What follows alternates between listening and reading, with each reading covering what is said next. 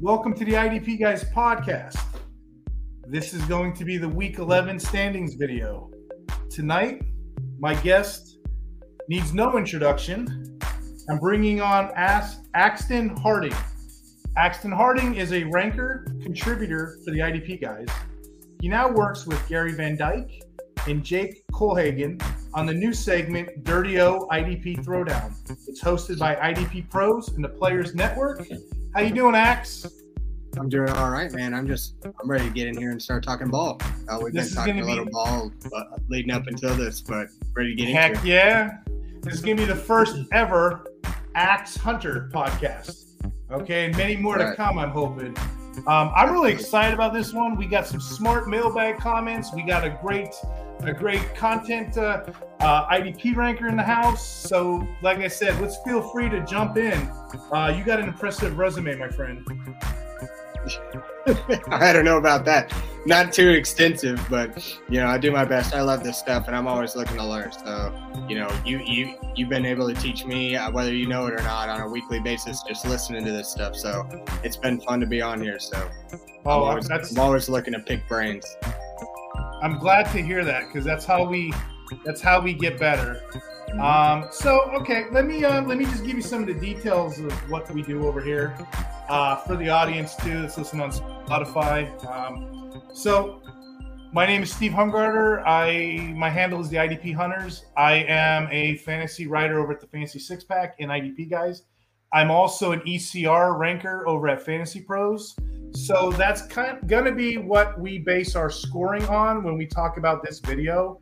We're gonna be doing it based on the IDP, the IDP um, um, ranking scoring system, um, which I'm gonna show you guys on the screen here. So this is sort of what we're looking at, guys. When you see this scoring, uh, solo tackles 1.5, assisted tackles 0.75, tackles for a loss two points. Sack, sacks are four points, interceptions five, forced fumbles four, uh, fumble recoveries four, defensive touchdown six, safeties two, pass defense 1.5, and so on. Um, Axe, anything jump out to you in here that you see? Uh, passes defended are a little lower than what I typically play in my leagues. To keep safeties and defensive backs relevant, we're usually looking at like three or more points for a pass defended. I even throw some uh, uh, bonuses in for three or three or more. Not that I expect this to be that extensive, but that's just something that kind of stands out to me. The interceptions are five, pass defended is one and a half. Yeah, and that's a good point too. Um, you know, when I look at it, I kind of sit and I look at these tackles 1.5 and I look at the sacks at four. Okay. Um, just doing some quick math with you. Um, 1.5 sacks, uh, or I say four four points, four point sacks. So um, let's look at I guess the record on sacks in a season is TJ Watt with 22, right? So if I was to do 22 times four, Okay, that gets me 88 points, Mhm. right? Let me do that, divide that by the tackle. Let's go 88 by 1.5. Okay, so 88 divided by 1.5, and that gets me 58 tackles on the year. So by context, let's look at this. Let's look at his scoring. Okay, an average two down Joe Smith, Joe Schmo, the uh, linebacker, 58 tackles on the season, according to this, is equal to a guy that has a sack breakout season at 22 sacks. You see how this is overly inflated and it, it gears towards the tackle? Yep, absolutely. Yeah, I So noticed I- that too. If I was drafted in this, I would definitely go linebacker heavy all day long and then look for some, you know, high upside guys later. But for us today, yeah, I'm going to be looking at a lot of a lot of tackle. I'm looking for high sacks or I'm looking for tackle savvy guys. So so that's kind of where my thought process is when, whenever I look at Yeah. that. But yeah, so anyway, that's our scoring. If you if you've watched these before, um, and like I said, I'm an ECR ranker. Um, now I'm going to tell you, Axe, I was a little afraid to look at this this week. I really was.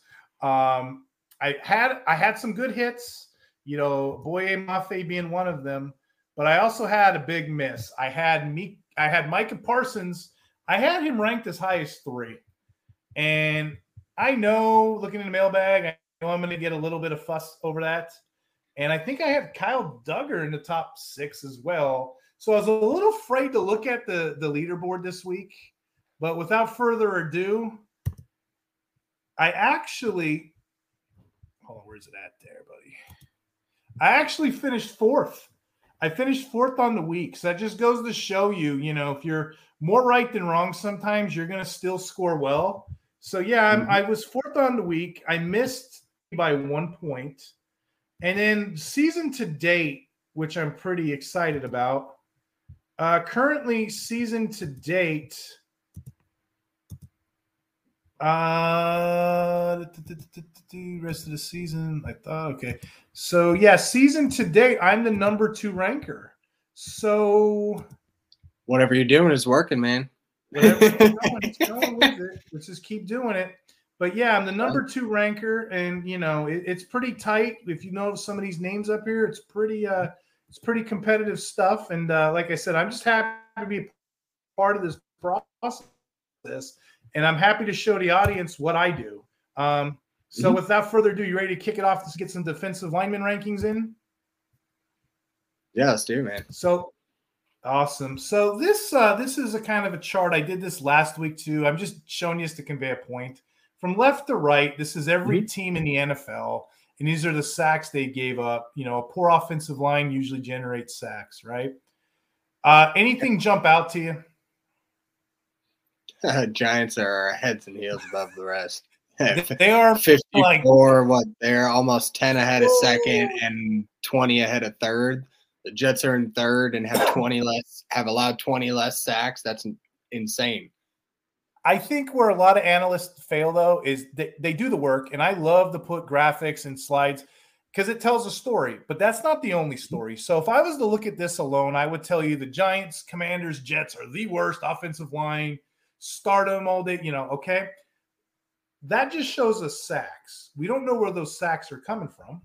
It could be blitzes, linebackers, it could be coming from anywhere, but it's a good ruler guy. It's a good gauge. So, what yeah. I wanted to do is I wanted to take that metrics and then I kind of wanted to kind of pull it together and just look at specifically defensive ends. Okay. Mm-hmm. So, I'm looking at the defensive ends and then I'm trying to look at these matchups, and that's kind of what I geared my rankings towards. I use a couple different metrics. Uh, the first metrics I use is I try to get a guy within a snap count of 60 to 80%. I figure if they're three down players, more likely than not, you'll see my rankings, they're all three down players, but more likely than not, they're there to make the, the play. I also look for guys that generate lost sacks, and if I can't get that, I'll generate tackles. But this week alone, when I pull these stats up, and for the people that are listening on Spotify, I just pulled a random stat sheet up of the New York Giants. They are, in fact, the worst team to the defensive end, followed by the Atlanta Falcons, followed by the Cleveland Browns, followed by the Jets, followed by the Commanders, the Bears, Lions, Titans, and Ravens are middle of the pack at nine. Uh, I'm not going to read you the whole list, but those are the nine, eight or nine teams that I want to kind of focus on for, for, for the moment. I want to kind of focus on that the Giants, Falcons, Browns, Jets, Commanders, Bears, Lions. And I'm just trying to create, I'm trying to create themes. I'm trying to see if, if in fact that these guys here are actually the worst, you know, worst teams in regards to uh, bringing in sacks and, and, and, and, putting my, my players in the best position. Um, I just find stats like that fascinating.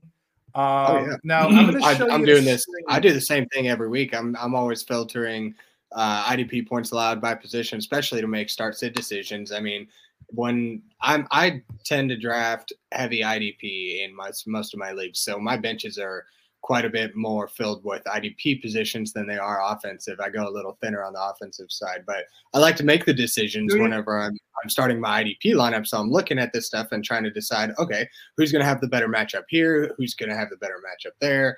I mean, you know, what teams are giving up what to, you know, just trying to put my my fantasy teams, like you said, in mm-hmm. in the best position to to score the most points. so and, I, I, love and, uh, looking at let me ask you this: Who do you put? You got a lot of IDP players in your taxi, or you got more offensive guys? Probably more IDP than I probably should have. Uh, my taxi is probably a little more balanced, but I generally have quite a bit of IDP. My problem is I love players so much. Like I love their profiles and I love talking about them and so much. By the time they actually break out, it's like, do I still even have them on the team? You know? So yeah, more often than not. But with the same theme of the sacks, because we kind of established the top five or six teams with the sack, right? Um, For those for those listening on, on Spotify, I already said I think when you look at sacks, I'm on fantasy data. I'm on uh, the fantasy uh, what's the name of this? Pro Football Reference.com. A lot of place to get cheap stats. You know, you see that you see the same teams going on and on. But let's go over to uh, let's go over to hurries, okay? List kind of changes a little bit, don't it? Yeah, it does. I got I got you still got the Jets, Giants on there, but we got teams like Seahawks, Chiefs, Eagles. Mm-hmm. Okay. Yeah, Chiefs especially being at, one that's at the bottom of the of the sacks allowed list. So it's surprising to see that they have so many hurries. But at the same time, Patrick is is un I mean, there's no comparison to his technique and how he gets, uh, you know, gets out of situations and uses his feet. I, in my opinion, he's one of the best rushing quarterbacks in the league. I mean, just exactly. the decisions that he make. Every decision he makes, it has a purpose. It's not just because oh, I got a 300 pound lineman on my ass, I got to run. It's he's got a plan with what he's doing and where he's going. So you know, it kind of so, makes sense, but it's surprising to see. When you look at pre- pressures, right? You just kind of hit it on the head we have the same teams in that category. We have the Commanders, Giants, Jets, but look who appears: the Vikings, the Chiefs, the Browns were on the old list. The Texans appear, Carolina appears, Seahawks appear again, and you know what? A little bit farther down, the Bears type. So usual suspects, right? Except mm-hmm. for the Broncos, Chiefs, and Vikings appear. So I think, for all intents and purposes, I think we need to include them with our with our being mindful of defensive linemen because they're going to have opportunities to press and they're going to have opportunities to mm-hmm. hit. Yeah, exactly. I mean, those those teams that are allowing so many pressures and hurries are essentially making mistakes making mistakes on the offensive line. And you know, not although I, I was uh, hyping up Patrick Mahomes, eventually, right, you know, all of these pressures or hurries are going to get to him, and there's going to be some sacks land. So these teams that are getting pressured and hurried all the time, just give these defensive lines more opportunity to finally hit home. You're absolutely right. And, and for those that can't see my screen, you know, we're identifying the worst, the worst lines. But also, mm-hmm. like I said, the Chiefs and the Vikings, look at that, and Broncos, we threw them in there, right? Okay, mm-hmm. you're absolutely correct. Yeah, they are letting a lot of pressure go to their quarterbacks. The difference is Mahomes is maneuverable. Josh Dobbs, maybe Kirk Cousins, they get out of the way of the play, right? Denver's mm-hmm. on here too, which I find interesting. Uh, more on that in a moment. I'm going to show you a little bit more in regards to what I dug up on uh, on the Denver Broncos. Um, but I'd like to get the I'd like to get the list started here. And here sure. are the first couple names on the list. Okay, uh, Axe, how do you feel about these names? My tier one, and I'm just going to go ahead and read you some statistics. Tier one, I got number one Garrett, number two Watt, number three Crosby. Okay, let me just read you a couple statistics that I got for Mr. Myles Garrett. Okay. First off, we already know he's in a bloodbath this week. It's a rivalry game. Okay. Next mm-hmm. off, Myles Garrett has a 30% win rate. I don't know if you follow win win raw, win loss uh, uh, win rates. Usually the average is 8 to 12%. You have a good player. 15 or higher, you have a really good defensive lineman. This mm-hmm. guy wins 30% of the time, and he's doubled 32% of the time. I say again, 30% of the time, and he's doubled 32% of the time. That's crazy. That is crazy. I'd be with curious to know his uh, his double team rate compared to last year with Zed- with Za'Darius Smith now on the other side. I'd be curious to compare the last couple of seasons and see how he's done because he's been crushing it so far this year. And last year, I know he had a hell of a year too. So 12, yeah, it doesn't surprise me he's up there.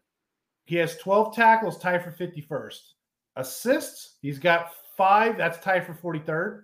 But again, you know, most of these guys, you're making your money on the sacks. He's got 12. That's first. He's got yep. forced fumbles at 41. Uh, you know, Myles Garrett is killing it. I, I too would like to know what he did last. That heck, that might be an article we might need to write. What do you think? there you go. Yeah, yeah. It, that would just kind of, uh, you know, uh, you know, add a little more traction to maybe uh, how effective having a good pass rusher on the other side can be. And I think when we get down to uh, the tier two, we'll kind of dive into a little bit mm-hmm. more of mm-hmm. that with Nick Bosa because he's one of those guys that's uh, just getting tons and tons, tons and tons of pressure on the quarterback, and he just hasn't been able to hit quite hit home. But now that he's got someone on the other side, you know, we're kind of painting a little bit different picture. I find myself with these guys, if I don't draft them their rookie year, I usually don't ever get them because I'm so, especially in scoring formats like this, I, am so linebacker heavy. You know, mm-hmm. I'm just filling all those guys in, and you can get linebackers anywhere. You can get them free agency. You can get three down yep. guys, they're next man up. But these guys here are the elite cream of the crop. So mm-hmm. kudos to you if you have them. Kudos to you if you have them. Um, number two on the list is TJ Watt, 21% win rate, double team 15% of the time. TJ's got 14 tackles on a season. That's 43rd ranked. Uh, assists, he's five. That's tied for 43rd. Sacks, 11. That's that's that's tied for second place. Force fumbles, fifth. Um, now I don't know if I told you earlier, Axe, something I do when I'm comparing these stats. I do it by position. So when I say the guy is tied for second in sacks, he's tied for second in sacks by defensive end. I think that's mm-hmm. relative. Absolutely. Know? Especially when like you go to rank by these positions. Yeah. Yeah. If I said a guy had 47 tackles in the season, okay, whoop de doo. But if I say he's a cornerback and he's got 47 tackles, that's a bigger deal. So, Absolutely. you know, that's why I kind of, I just, to me, it just, it tells a cleaner picture of these guys mm-hmm. when you yeah. kind of break it down. Like, here's another one. Here's Maxx Crosby, okay? 21% win rate, double team 22% of the time. It's another big stat he gets there one fourth of the time nearly, and he's doubled one fourth of the time nearly. I was just about so, to say that is the fact that he's got the stats that he does, and he's up so high on these rankings, yeah. and and like we were saying earlier, he doesn't really have anybody on the opposite side. So the fact that he doesn't really have that help, but he's able to produce these stats, just makes you wonder kind of where he would be if he did have an elite pass rusher off the off the other side. So so check this out. Tell me what stands out here. You ready? Solo mm-hmm. tackles 36, tied for first. Assist 14th tied for first.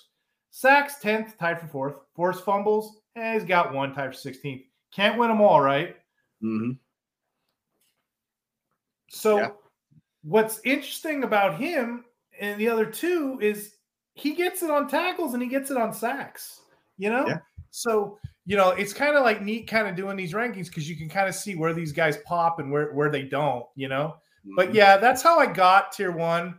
Not going to beat a dead horse. Garrett Watt, Crosby. Do you see it any other way? No, man. I I haven't looked too too closely at the matchups and how favorable they are, but they seem like a top three top three each week. I mean, each week you can't really go wrong. You really can't. And and um, something I kind of want to talk about here. The next guy on my list is Danielle Hunter. Um, Danielle Hunter is simply short of amazing. Um, a lot of people don't really know him. I don't know if it's the market there in Minnesota. I don't know what the deal is, but this guy's been consistently good. You know what it might be? It might be the fact that he's been hurt. That's what I think. I think it's the fact that he's been hurt all this time. Um, with Hunter, you're going to see a lot of the guys in my tier two, um, which, by the way, Hunter's for Parsons is five, Bosa is six, Hutchinson seven, eight is Mafe, nine is Allen, ten is Reddick, eleven's Highsmith, right? But yeah. talking about Hunter specifically, when you see Hunter, okay, and just pulling up some of his stats there on the screen just to show you a little bit. Yeah, I see. He gets it with tackles. Him and Mafe are the only ones in this tier that get it with tackles. Usually with these guys, it's hit or miss. Either they're mm-hmm. tackle mm-hmm. heavy, like a like a Hubbard type, or they're sack heavy with a Hendrickson. This guy has a great floor. Either way, it's just so nice to see that in a player that he mm-hmm. gets it both either way. Either way, you're getting points with him every single week. Yep. Seems like oftentimes with these defensive ends, it's either, uh, I mean, you either get a sack and no, and hardly any tackles, or you just get a bunch of tackles. And those guys that can kind of break that barrier and give you a little more consistency on both ends are the guys that you really gotta you really want on your team. That consistency is what matters. I, you know, you don't need to win your fantasy matchups by a hundred points. You just need to win more than you lose. And so that's where the consistency plays in. You got guys that are able to get sacks on basically any given week. And when they don't, they're racking up tackles. That's a guy you can rely on week in and week out. And you're not playing these games of, oh, will he pop or not? So let me let me show you about consistency. He's he's got 28 solo tackles tied for fourth. We just talked about his tackle rate. We got assist at 10, tied for ninth. Sacks, he's got 11. He's tied for second. Force fumbles. He's been leading third. that category. He's been leading sacks pretty well all year long. Yes. And you know what? With those um, with those 11 sacks on the year, right? That was first in the league. And like I said, he's he's doing it. Um, he also has, you know, more the most tackles for a loss with 14. That's kind of like a stat. He's been leading that people- one too. hmm But you know, there's a couple other things I want to look at with him. That the, you know, we talked about the tackle floor. Okay, all of these edge defenders, like I said, they're usually hit or miss. He's great with the win pass rate too at 14.7. It's above average. It's not killing anybody like the rest of these guys on this list. But like I said, when you compare that to the average lineman, he's doing pretty darn well. Okay. Absolutely. Um, you see the matchup this week. The matchup this week is against the Broncos. Um, I want to show you something. Do you remember earlier? Can you see my screen? I see Danielle Hunter still. All right, how about now? Oh, wait, hold on. I gotta add it. I, I sorry. So how about now? No, you're good. I see it now. Yeah. Okay. So this I want to show you something. I thought this was kind of cool. Okay. When I pull up allowed pressures on a team. So we're gonna go offense real quick. Just bear with me. There's a method to my madness. I'm gonna pull up all the quarterbacks in the league. Okay. When you go to QB allowed pressures, look at all these guys. You have the usual suspects: Sam Howell, Commander, go figure, right? Zach Wilson, Jets, go figure. Jalen Hurts does it to himself, run around. Hey, Josh Mhm. Dobbs is on here, isn't he? Yep. Vikings, Patrick Mahomes, Chiefs, Bryce Young, all those people on that list we were talking about earlier, right? Mhm. Okay. Now, all these guys are getting hit at alarming rates. Okay. What I want to show you, I'm in that 80 A- APDP. See this Mhm. over here, this PR rate, these Mhm. pressures. This is on the quarterback. This this stat here alone means the quarterback's holding the ball way too darn long. Okay. And this thing is telling. Look who we got at number two. Yeah, Russell Wilson right up there. So the You didn't see that earlier because it's 108. Mhm. Okay, it's it's bad, but it's not the worst. It's not like Sam Howell at 156. But look at this stat, and this is what I wanted to share share with the audience. Russell Wilson gets get an alarming pressure rate of 108 all season, right? Mhm. He is responsible for 27 of those. Okay, if you take that away, 108 minus 27, the like- offensive line isn't that bad, is it? Yeah, you're exactly right. Middle of the pack. Okay. So what do we have here? Hmm. And this is, you know, thanks for allowing me to take that detour here. But what do we have here? We have a guy who likes to hold on to the ball way too long, and you have a defensive lineman that's going to get you either way. Uh huh. Mhm. So little bit, uh, little bit interesting. That's why I wanted to take a little time with with Hunter. Uh, I have him a little higher, I think, this week than a lot of analysts do. I put him at four. I'm more than okay. I am more than okay with that. But that's Mhm. where I put Hunter. Um, any thoughts? Any questions on Hunter? No, I think you've got him pretty well respectable at a respectable place. So I think that's great. Okay. Now, speaking of not respectable, I told you I whiffed on Parson this week, right? Uh, Okay, I gotta I gotta own it. You know, a lot of people say you gotta have amnesia with this kind of stuff, right? And I'm getting these questions from the mailbag. You see it on my screen. And um, well, heck, let me get into Parsons. Solo tackles, he's got 16s tied for 33rd. No one cares about this, right? Assists, six, tied for 30th. No one cares. Sacks, eighth, tied for ninth. Still nobody cares. Forced fumbles, got one, tied for 16th. Okay. Mhm. Raise your hand if you did what I did and whiffed on on on Parsons this week. I know I did. I had him high. I had him high as three. I had him Mhm. high as three. Apparently, a lot of other analysts did too. Okay, but why did we do this? Why did we do this? I don't know. Any thoughts? And you know, I got called out for it. And you got sometimes you got to eat your chicken soup. Sometimes you got to just Yeah. you know call it as it is. So here's the first question from the mailbag. Um, a ATZ writes, so what happened with Micah this weekend? Would have expected something with how the game went for the Cowboys. And again, you're right. He played a terrible Giants team. Okay, so what did happen?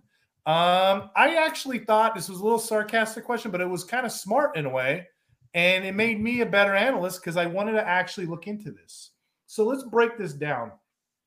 In the Giants game, Micah had four pressures. He also played off ball linebacker more than he does. Uh, on, on 39 plays, he played off ball linebacker 10 of them. Okay. Then there was a handful of plays where it did look like he was going to fake a pass rush, but instead he was just spying on DeVito, seeing mm-hmm. what DeVito was going to do, kind of faking him out. Uh, the rest of the defense did rack up five sacks. So it's probably in part because of the attention Parsons is drawn from the other team. I guess look at him as a decoy, if you will. You know, uh, this is how it sometimes goes, guys in IDP.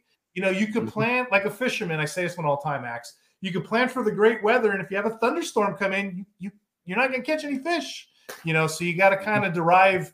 You know, one player on a team. If, if the whole team is double teaming that one guy, um, I kind of think of Nick Bosa kind of like that too. You know, if you have a player that's getting double teamed all the time, regardless of the talent or the team game plans around him, you know, he's going to have weeks like this. And you just got to be mindful. You just got to be mindful of that. you expect that if you're playing Parsons. Yep. I think Parsons is just one of those guys that is such a talented football player. The team can use him in so many ways as if he's just basically like a defensive Swiss Army knife. So I think when we're talking about in in terms of fantasy production, it doesn't really bode well because he's not really in one specific place, racking up a ton of stats on any given week. He's more just being in the right place at the right time to get the job done on any given play. He's more your outstanding top of the line defensive player in real life.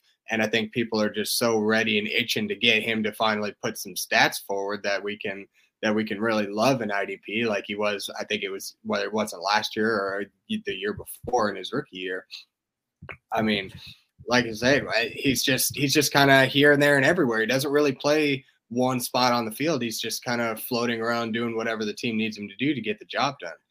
I mean, it ain't that the truth. I mean, again, you know, eh, I'm going back to high school football here, or you know, even college. I mean, how often, more than not, the best player in the team is going to sacrifice it to the greater good of the team. So yeah, mm-hmm. if they're spending, if the Giants are spending all their assets on on worrying about what Parsons doing, why I don't know, then of course everyone else is going to eat. So more power to it. Mm-hmm. Yeah, exactly. Especially if your defense, if your team, the Cowboys, know the quarterback is inexperienced or the other team is really just going to be primarily focusing on Parsons because he's the biggest playmaker. Like if you take your eyes off of him for a second, he will get a sack. So that's why teams got offenses got to be got to know where he is at all times. And if you move him around on the field, it's hard to anticipate what he's doing and if he's dropping into coverage, if he's going to rush the passer, you know what I mean? So they use it to their advantage and it, it works well for the team. And, and, and you know, um, that's a good transition to my next guy here. I wanted to introduce, you know, because I'm I'm more than okay with Parsons at five. Six, I got Nick Bosa. Um, now here's something that's kind of interesting to me. When you look at when you look at Nick Bosa this season, okay, um, it kind of tells a little bit of a story. Uh, let me just read it. Solo tackles 14, tied for 43rd. Okay. Assists three, tied for 72. Sacks six, tied for 22nd. Forced fumbles, one, tied for 16th. When you look at it, you're not that impressed. You're really not. However, I did predict the breakout last week because one thing Bosa does well, and this is kind of a funny story. I meant to I meant to tell you this earlier. So I'm on the um, if you guys listened last week, I'm on the pro football reference, and you see how my screen says 2023 defense. Mm-hmm. Last week, I accidentally had 2022 up, and I told everybody it was so funny. It was like I told everybody, "Oh, you know, Nick Bosa led the league in QB hits," and I felt bad about it. But you know what's funny? This just conveys my point all the more. Guess who leads the league in quarterback hits this year? Yeah, the same Nick guy, Nick Bosa, at 21. In fact, yeah. he's going to break last year's stats. So it's kind of mm-hmm. ironic. It came full circle. Yeah, I made the mistake, but the sentiment was still there. Nick Bosa yeah. is killing it with the quarterback hits. He's not mm-hmm. quite getting there, but when he gets there, holy cow, is he getting there? And I'm going to tell you when to look for Mr. Bosa. Last week, the Jaguars, remember that pressure chart I showed you guys in the beginning? The Jaguars were doing that, much like the Chiefs, much like the Vikings and the Texans. They were giving up a whole lot of pressure, and Lawrence was getting out of it. You have a guy like this who's a who's an animal. Who uh, Nick Bosa, by the way, 21% win rate, double team 26% of the time. You get a guy like this who's getting the QB hits, it's it's a dead it's it, it's a it's a it's a winner winner all week. You know, mm-hmm. so sometimes the stats kind of lie to us. Yeah, but yeah, that's where like that's a that's a good point too. Is like a guy like Nick Bosa, you were saying, doesn't really have all the sexy stats, but uh, and when you kind of break it down a little bit more and you look at those quarterback hits, you look at the pressures, you look at the pass rush run way, he's doing all the right things and he's winning on his pass rushes. He's getting back to the quarterback. He just doesn't quite finish it off with that sack. Since the 49ers signed uh what Montez Sweat, is that Chase, right? No, it, uh, Chase Young. It was Young, Chase Young. Jesus, I one of the two. Uh, he's actually got somebody on the other side now to distract the offensive line. So you know, it's not like they can just keep an eye on Nick Bosa and they can let the other side kind of go. Nick Bosa has been getting the pressure. He's been getting there, but he hasn't quite been getting home until he finally got a pass rusher on the other side to keep offenses more aware of both ends of the defensive line. And now that he's got somebody to help him distract a little bit of that uh, offensive line and just the movement within it, he's able to finally get that extra maybe half second that he needed to get to the quarterback, and it paid off in the first week just having Chase Young on the field. So I anticipate that these numbers will finally start to uh, transition more towards the actual stat categories instead of just plainly hiding or you know hiding in uh, plain sight as just pressure rates and quarterback hits and everything like that. I think rest of the season he's got a good outlook. I, you, I couldn't have said it any better. Exactly. Yeah, the guy's been getting double teamed all year. The stats show it, and he's still getting there to the hit. He may be a second or two too late. Now he's got Chase Young on their side, and I don't know if the audience knows those two played in college together, so they know each oh, other. Didn't know that. That's cool. Yeah, it's a duo. It's a great mm-hmm. duo there. So so there so so I expect good things, and I and I think they were both top picks too, like 1.2 whatever picks. So so yeah, expect good things. Um, you know, the same vein, my next player on my list is Aidan Hutchinson. Mm-hmm. Same vein of a player. The stats solo tackles 17, tied for 31st. Assists, he's got two. Okay. Okay. Tied for 94th. Okay. If you're playing him, you're just like the rest of these guys. You're hoping on a sack. He's got mm-hmm. four of them. Okay. That's tied for 43rd. And then uh, what's he have forced fumbles? He's got he's got one forced fumble. Okay. So what do we what do we know about what do we know about um about Aidan? Okay. So I'm gonna tell you what I know about Aidan. Um, you know, last year as a rookie, he was the most he was the most double teamed player out of all the rookies that were coming out.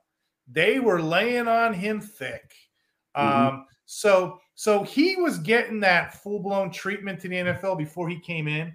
So no NFL edge rusher faced more double teams last year than he did. Uh, he was the most double team player, period, let alone rookie. Uh, no more this year. They're kind of letting him go a little bit. And honestly, his numbers look, when I show you those stats, sometimes stats can lie to us. It looks pretty inconsistent as a pass rusher. But actually, you got to kind of expect that a little bit with younger players. Uh, they don't peak till they get older, like 26 or so if you're playing Dynasty. But he does lead the league in 35 pressures. Like mm-hmm. Bosa got the hits, this man got the pressures. And actual PFF has him as a top 10 pass rusher, 90.2. He's just not quite getting there, much like Bosa before him. He just needs that big breakout game. He just needs to play one of these teams where he's going to get there. You know, mm-hmm. that's all he really needs. Um, and again, four, he's got four on the season. Who's to say he gets a three sack game coming up? And then, you know, he, he bumps himself up in the rankings a little bit. But Hutch, any given week, I have him in seven. That may be a little low, but I mean, I'm waiting to see it. He's got the Bears this week. I can't stress that one enough. That's on our metrics, right? That's on mm-hmm. our chart, right? And Justin Fields comes back too. So those those statistics are not necessarily skewed away from his play. They're still probably carrying most most of the weight from his play. So, uh, and something I just wanted to jump in with, well, especially while we're on the uh-huh.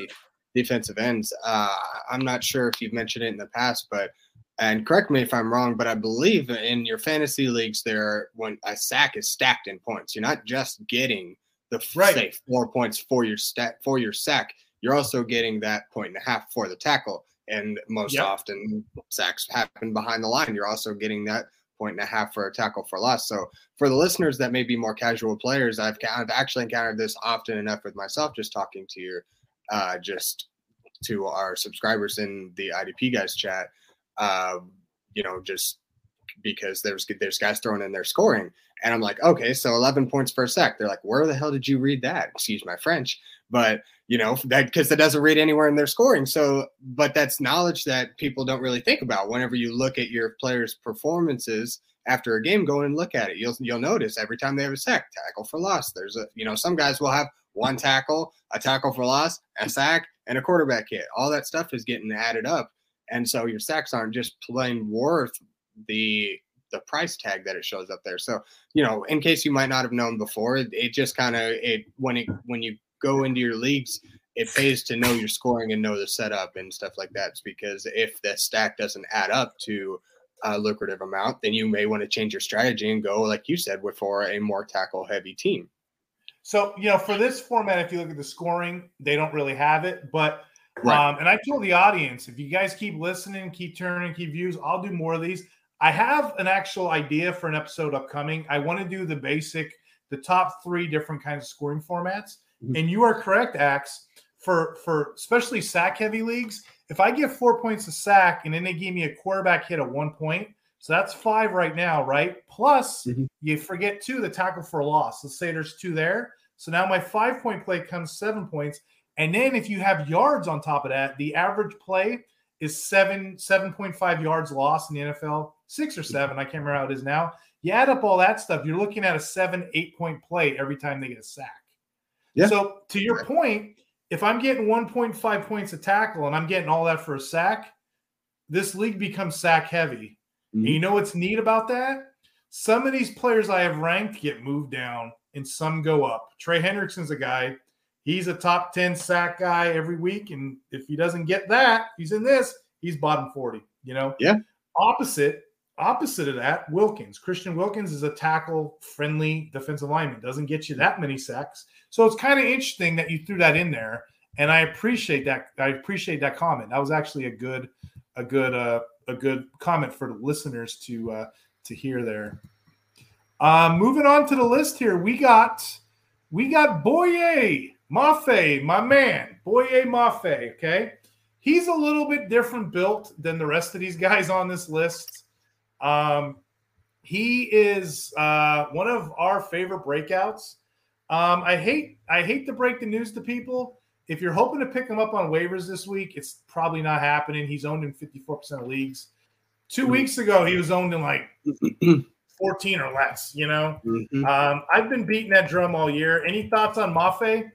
Oh, I've loved in the last couple of weeks, man. I was able to get in on him uh, before he uh, really started showing out the last couple of weeks because I saw that, uh, you know, Uchenna Nwosu went down – uh, and then the uh, Seahawks signed Leonard Williams oh, for yeah, the defensive right. line. So I was, you know, I was. It was more just like a shot in the dark at the time. I was just. It was just kind of one of those things you're just trying to try because I, every week I'm always looking to find the guy that's going to pop the next week. You know what I mean? I'm, I'm looking for like you say these pressure rates and things like that. And Mafe is one of those guys that always has a good pass rush win weight. He's got a good pressure rate. Although he doesn't get a lot of the snaps, he's most of the season, I think he's hovered around 40 or 50%. Uh, but, you know, as of the last few weeks, that just lends well to good opportunity. Guys with with great win rates and great pressure rates, when they get opportunity, chances are these guys have a great, uh, even better chance or a boosted chance to uh, to pop off. So you know, I was looking at, I was just kind of looking at him and saw some of those uh, great statistics and uh, you know, it's just more or less crossing my fingers that Leonard Williams would be a good addition and actually help him versus take a position and hurt him. And luckily, it paid off. I don't know if you've seen that that tweet I did a couple weeks ago. Week one, mm-hmm. no sacks. Week two, injured. Week three, sack. Two QB yep. hits. Week four, sack. Week five, bye. Can't fault him there. Week six, sack. Week seven, sack. Week eight, sack. Four QB hits. Fumble recovery. Week nine, a sack. Fumble recovery. Fumble recovery. So Last week, week 10, we thought he was going to be a top 10 guy. Boy, were we right. Five tackles, one sack again. That puts his total for the season with 22 tackles, tied for ninth. He's a tackle guy. I love it. Assists, three, tied for 72nd. He doesn't like to share his tackles, does he, Axe? no, no, not at all. Which is good. I love those guys that get great solo tackles. I love the solo tackle. That's that's the thing I look at too when I'm when I'm going to pick guys up is their solo tackle right. You know, it doesn't necessarily draw the line in whether I'm going to pick them up or not, but it mm-hmm. definitely tells a bit a little bit bigger story when you're looking at these guys. If you're getting a guy that's getting a, five tackles, but he's getting four of them as solo most games, I'd much rather have that guy than a guy that might get seven or eight tackles, but only one or two of them are solo. So you know it, that's where, like you said, the stats can lie to us, and guys that maybe mm-hmm. are getting more look like they're getting more tackles aren't getting as many fantasy points because most of those tackles are coming from assists. They're tackling with other players. They're not getting most of these good valuable plays. And and seven sacks in the season, and he didn't start start until what week three? I mean, come oh, on. It, like I say, he's been running on like sub fifty percent snap share all year. So I mean, just the fact that he's able to do what he's done is very impressive. Um, back to the same, um, you know, hit or miss sack guys here. We got Josh Allen next. Solos, solo tackle 17. He's tied for 31st. Assists, six, tied for 30th. Sacks, nine, tied for seventh. Forced fumbles, two. Um, you know, he's kind of like once the main guys are off the board, he's good to look at, right? Mm-hmm. The last three games, I was looking at his snap count because I was kind of curious. 79%, 82%, 80% snap count. That's great for these guys. Again, our metrics is between 60 and 80. He's mm-hmm. hitting it. Okay. Yeah. Uh, last, and he also has in the last three games 10 tackles, two sacks as well. He gets Tennessee this week.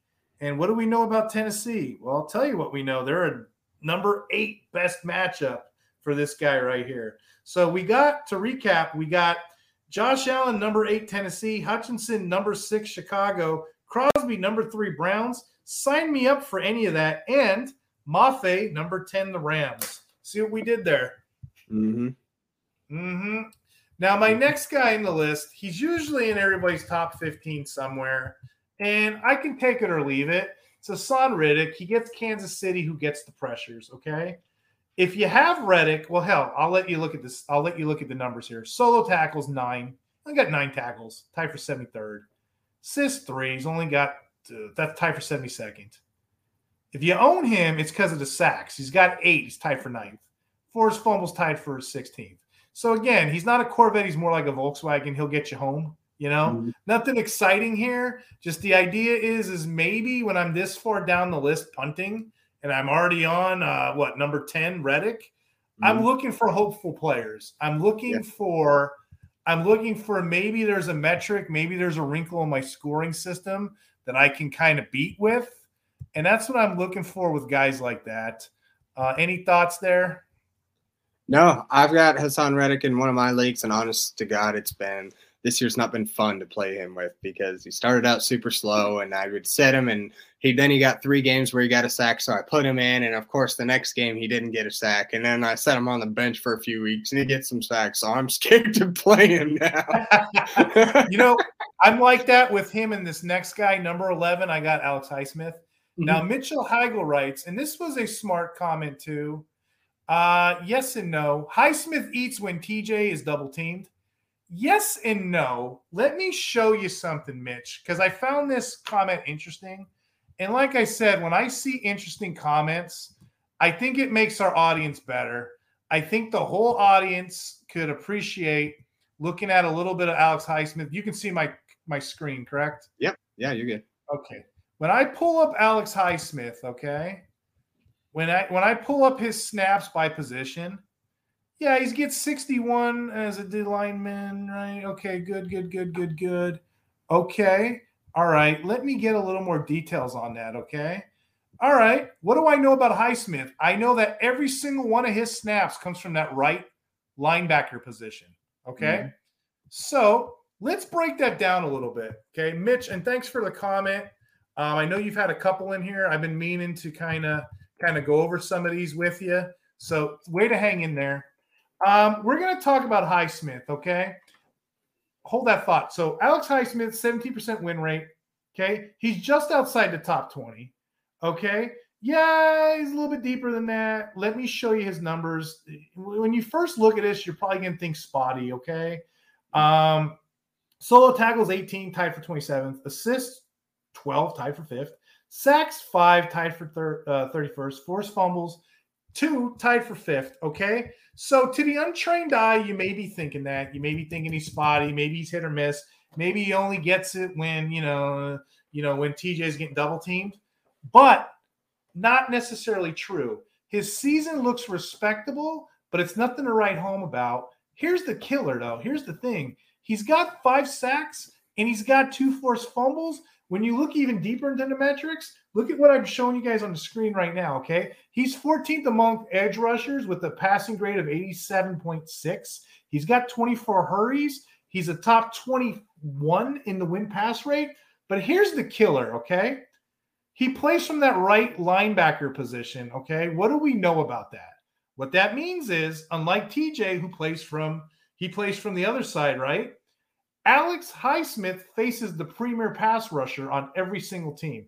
Every single week, he's getting that left tackle, isn't he? Mm-hmm. We've all seen the blind side. We know left tackle is usually the best player in the team. Got to protect the quarterback. Right hand's blind side, right? I don't got to go into all that. But anyway, he's getting he's getting a tougher matchup every single week, and he's still putting up stats. When that is put into perspective with this guy, his grade, his hurries, his win rate, his coverage, his stats, he is more valuable than the tape shows. Okay. Mm-hmm. Now, granted, some weeks he eats, some weeks he doesn't, but every single week, this guy's involved. This guy's involved. And, and, and stuff like that doesn't really get pointed out, especially on podcast shows, especially about fantasy football. So we're already on number 11 on the list, and I just wanted to commend Alex Highsmith. Okay. Uh, any thoughts there? No, you you pretty well said it all. All these guys in this uh, or in the bottom half of the second tier and even the third tier are kind of guys that, uh, well, at least uh, right around Alex Highsmith, Reddick, and Josh Allen mainly are, are the guys that you can't help but keep up there in those top 10 because on any given Yep. week they could be a top five player. So, uh, but then the next week they may drop out of the top 20. So, and, but at the same time, most of the time they're doing, they're putting up respectable stats and having decent enough seasons that, you know, there's going to be plenty of times you're going to be right and there's going to be a few times you're going to be wrong, but you can't help but have these effective guys up there in, in the top. When, when I'm this deep on the list, I'm kind of punting and I'm kind of going against the stats. Like Alex Highsmith, this next guy, stats kind of are deceiving. My next guy's Jaelan Phillips. Okay. Doesn't Mhm. look that great. Tackles 21, tied for 12th, assists, seven, tied for 24, sacks, four, tied for 43rd. Stats lie here. Doesn't, Mhm. but he passes the eye test for me. Jaelan Phillips, when he's healthy and he's actually on the field, that defense looks so much better.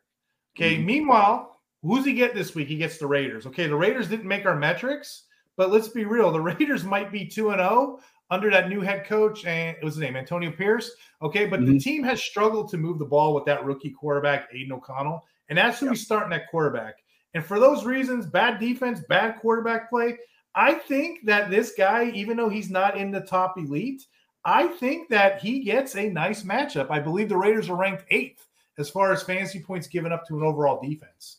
So you know when I'm this when I'm this late in my rankings, I gotta kind of have to daydream a little bit. And I kind of think of mm-hmm. well, how do these guys fit a scheme? You know?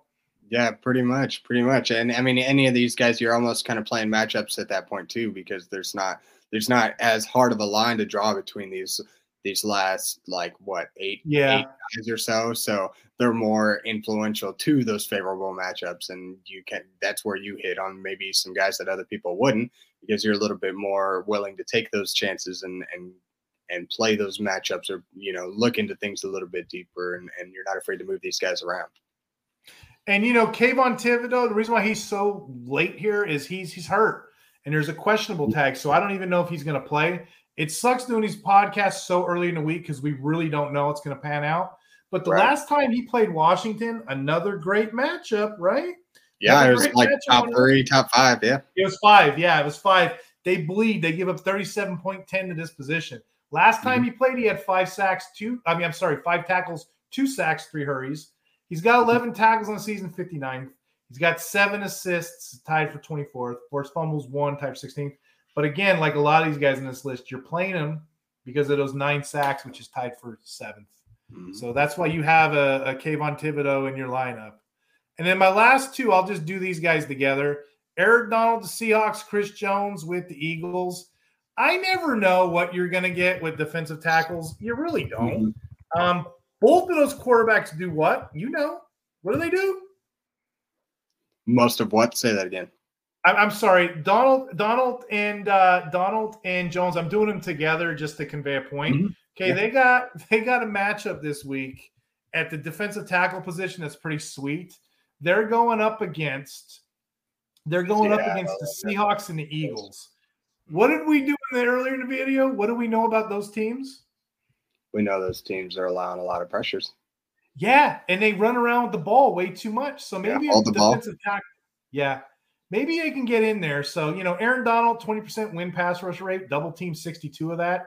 Yeah, fresh coming off a bye week, gets Seattle who holds the ball. You know, solo tackles 22, tied for 15th, assists, eight, tied for 25th, sacks six, tied for third. He probably he's probably going to get after it more than people think. Mm-hmm. I don't know where Donald ranks in most people's rankings, but I'm throwing him in there. And give me some Chris Jones against the Eagles. Again, Hurts wants to hold on to the ball, do some tush push. That's sack points. Jones's win rate's not that great, 15%. It's better than average, but he's double team 71%. See what I mean? Again, yep. this is why we do this by position because look at his sacks. He, he's got seven tied for second. But if I was mm-hmm. to tell you the man has five tackles on a season, you'd roll your eyes at me. If I tell you you got five tackles at defense tackle, that might be kind of impressive. You know, oh, okay, he's got five tackles. I understand. But he's um he's in that he's in that classic one three technique, so there's not a lot of movement there. But right. that's who I have in my rankings. I'm going to share with the audience. I'm going to share with the audience what I have and uh, any closing thoughts on these defensive uh, ends and tackles. No, I think you pretty well got him laid out there. Uh, someone you got at 16. I like Madubuike. He's. Been, I almost put him in. I almost put him in, but I'm just not sure. he's got a great. He's got a great matchup this week from mm-hmm. uh, what I read earlier. Uh, oh yeah, my gosh, yeah, he's uh most of the season he's been leading that team in hurries, sacks, pressures. Mm-hmm. I've been watching him, and I don't know if you watched the episode last week. Defensive tackle is great this year to stream. It's so great, and you know I gave a credit to a lot of that. Uh, a lot of that 2019 draft class with Ed Oliver and uh, mm-hmm. you know uh, Justin Simmons, Quinn Williams, like all those guys coming in have really helped this class, has helped the NFL. But yeah, he's right up there in the list. I think I would take him after all those guys, but still, um, mm-hmm. I'm looking for some sleepers in here. It really could be any guy. It could be anybody in here, especially uh, Joey Bosa, the kind of games he's had. Um, don't sleep on Mack. Mack's got Green Bay.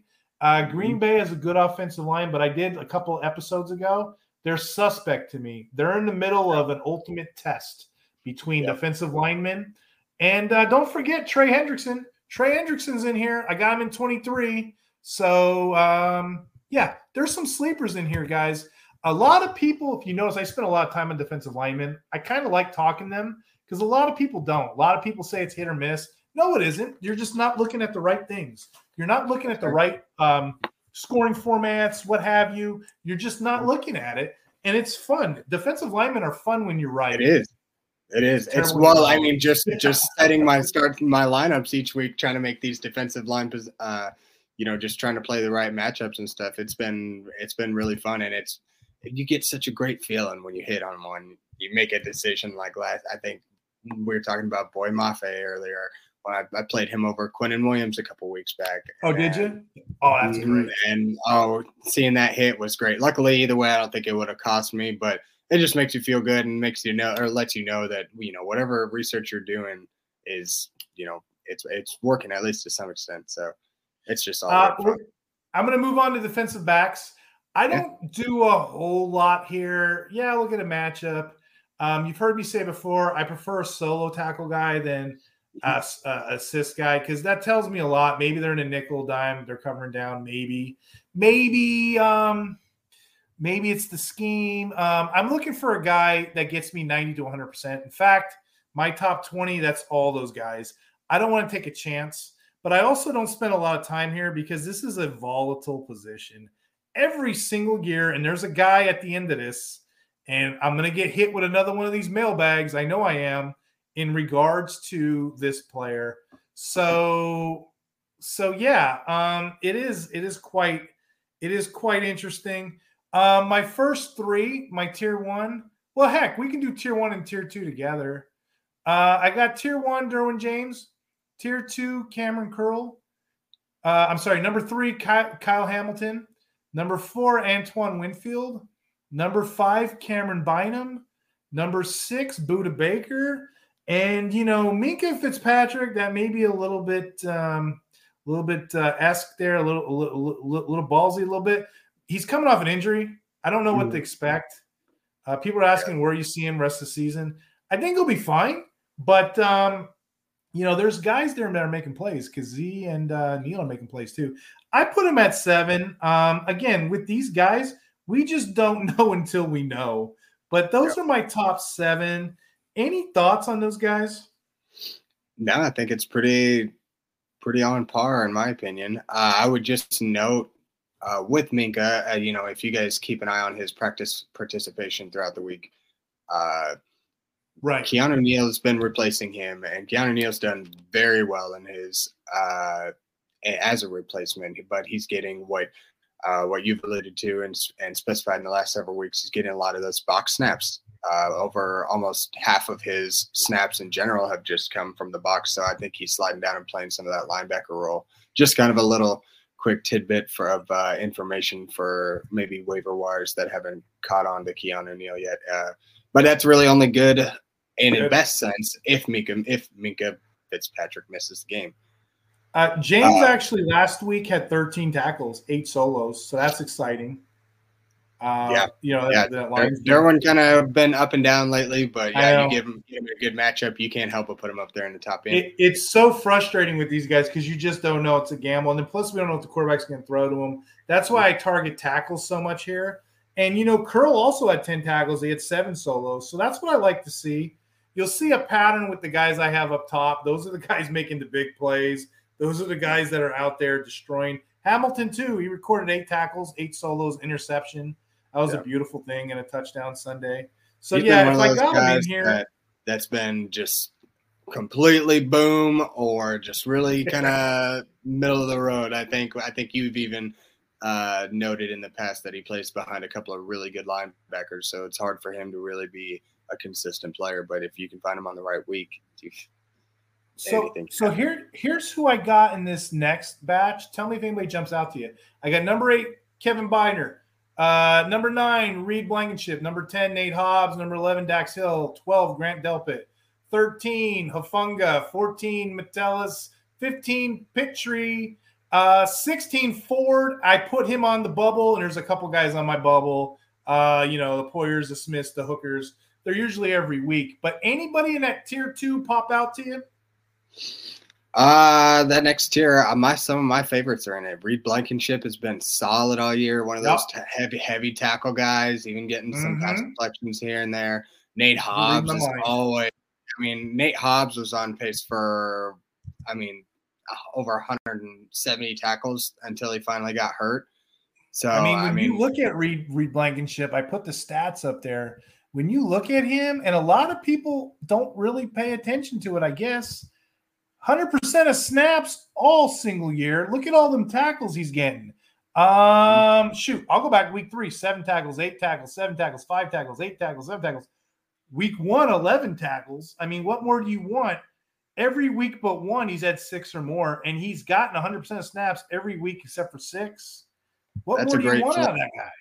that's a great floor. Uh, and I'd be curious to see his solo tackle rate. Uh, you know, mm. Uh, just how much of those tackles because he's been very. I don't have the most boosted scoring in most of my leagues, but I do know that he's been very serviceable even in the leagues that I only have to play. Uh, you know, a single defensive back. So I know that a majority of those are coming on the solo tackle line. Look at Byard as well. Byard is kind of interesting to me too Okay, Byard just got to that team. I want to say, I want to say he's been there two games now. Okay, and I yeah, really didn't want right. to get too froggy, but both these guys are in my top fifteen, right? Mm-hmm. I don't want to get too froggy because yeah, I wanted to see this play out. But if you look at the numbers, it hasn't really dropped off, has it? Mm-mm. It's been it's replicating kind of what uh what Reed Blankenship is looking at, which is impressive considering you know obviously two safeties on the same team right next to each so other in the rankings. We'll go back two games before he came, and we'll go back two games after. So week five and six, hundred percent, hundred percent. Week eight, nine, hundred percent, hundred percent. Okay, nothing changed. Week five and six, nine tackle, ten tackle. Week eight, nine, seven tackle, nine tackle. So he's right there. Um, I do, I don't like lazy analy- analytics. So I wanted to do a little bit more digging, and I kind of just wanted to see what he's been doing. And uh, can you see my screen? Yeah, yeah, yeah. You've got it broken okay. down snaps by position. Yeah, when you look at it, I was looking at what was he doing five and six when everybody wanted him. He was in the box a quite a bit.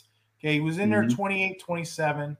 Dipped down a little bit week nine, but look at week, I mean week eight. Look at week nine and they're on they're on what a buy in week 10, right? So so look at week mm-hmm. nine, 28. So he's back to playing that box role as much as he did. He's still doing the free thing, 25 20, now the 40 week 8, week 9, 31. So he's still the same player. They're still using the same way. I'm always a little bit biased. I'm always a little bit nervous when a team, when a player changes teams halfway through the season. What role are they going to use them in deep, whatever? They're using them the same way Tennessee did and mm-hmm. kudos mm-hmm. to the Eagles organization. They just keep doing this, huh? They yeah. keep finding players out of out of nowhere, and they keep just bringing them in. They keep bringing them in. So oh, and they have a they have longevity for years. They ought to be a great defense for years to come. They got young guys that haven't even played yet that are outstanding. So I got Byard at eight, Blankenship at nine. I put Hobbs at ten, which is a little bit you know, risky. But I, you know, they're playing the Dolphins. They're going to be targeting. He's going to get points. He always does. If he's not um, in the top ten every week, he's flirting right around it. Yeah. Just on tackles alone, man. Eleven, he'll you know they'll hell they move him everywhere. It's so hard to kind of yeah. gauge him. Um, so thirteen Hufanga, which I've never been a huge Hufanga fan. I always put him at the back of the list, but last week he had eight tackles, five for solos, an interception, uh, on that thirty-four to three win when they pounded the Jaguars. So good job there. Um, do you see the next guy on the list? I was trying to. You did you see my tweet? Did you see my tweet on Metellus? Yeah, yeah. He's okay. been he's been getting getting all the snaps and putting it, you know, putting it to what, two offenses. What's funny is for the audience at home, I went to NFL.com. I like this little sheet they have. And I think in an upcoming episode, I'm going to do, I'm going to show you guys my tools because a lot of this stuff is free. A lot of it you could use. But you see how NFL.com does? They put the assistant souls, they put them together.